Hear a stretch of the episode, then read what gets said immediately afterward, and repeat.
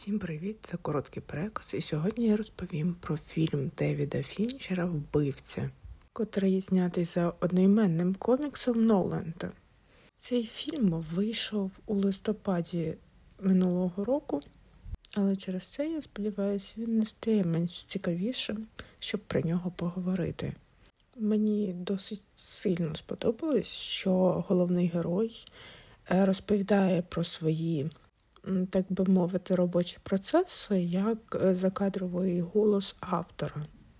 Якщо ви на перший раз слухаєте мій підкаст, ви знаєте, що я досить сильно люблю, коли е, фільм починається з слів е, якогось закадрового голосу, який розповідає, в чому суть цієї історії, яку ми будемо дивитися там протягом одної години або й більше. Саме через те мені подобався перший сезон добрих передвісників, але зараз ми трішки відволіклися. Тож спочатку фільму головний герой розповідає нам, як він проводить свій день, очікуючи, що ж е, його ціль буде робити. Приїде вона в певний момент, в певний номер готелю. І коли і він розповідає, як е, йому живеться в очікуванні, що він робить, що він відчуває, як він думає, дає невеликі поради, але досить таки розмиті невеликі поради. І він розповідає, як він добився того, де він знаходиться, що він робить і як про нього думають. Також перед е, виконанням завдання, про яке буде йти мова в перші хвилини фільму, він розповідає маленькі секрети свого успіху. А головні правила його роботи це не співчувати, бути розслабленим, зосередженим і не хвилюватися. І, в принципі, очікувати не нервувати через те, що очікування затягується, і що ціль не там, де вона повинна бути. Або не дій певно твого плану, який ти продумав себе в голові. Головне розслабитись до плюс-мінус 60 ударів в хвилину твого пульсу і чекати, а далі повинен бути успіх, але наш головний герой промахується. Що трапляється далі? Після чого він стрімко тікає додому, де на його наречену напали двоє невідомих. Після того, як він зустрічається з братом своєї дівчини і бачачи, в якому стані вона знаходиться, він твердо вирішує розібратись, після чого головними його правилами буде перше це не співчувати. Друге не імпровізувати. І третє думати на кілька ходів вперед. Для початку він вирішує сходити, точніше, найняти таксиста, котрий підвозив нападників до нього додому.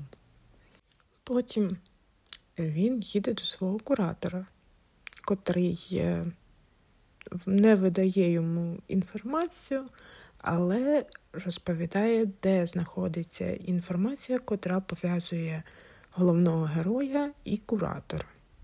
Але коли куратор помирає, його помічниця вирішує, що краще все ж таки розповісти. Після отриманої інформації про нападників він спочатку йде до одного, не захоплює його зненацька. Тобто все було очевидно більш-менш. Вони е, спалахнула бійка, після чого ж, звичайно, наш головний герой перемагає, спалює будинок і йде до другої нападниці, котра котра живе в Бікені. Вирішує спочатку застрелити її під час е,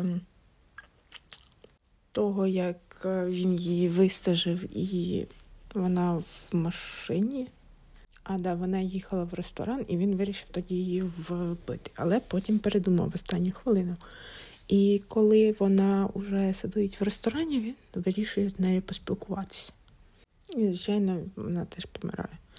І після чого він їде до замовника проваленої справи, так би мовити, і е, він каже йому, що він не має ніяких претензій до нього, і що йому просто запропонували підчистити хвости, так би мовити, і він абсолютно не мав е, розуміння, що це значить.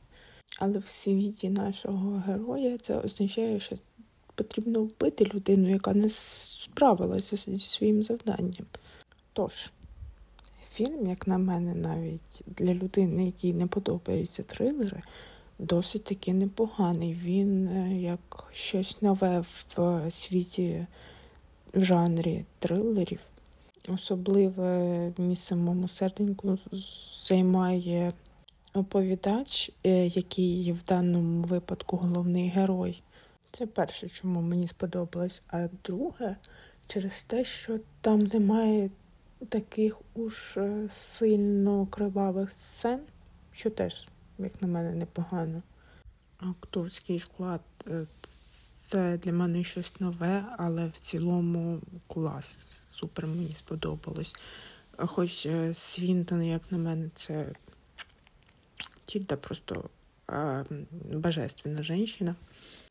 Також я в захваті від самої ідеї так е, показати життя Гітлера, точніше його роботу, так би мовити. Це просто класно. Тож, підписуйтесь, ставте оцінку, ставте лайки, зірочки, дивлячись, де ви слухаєте. Пишіть коментарі.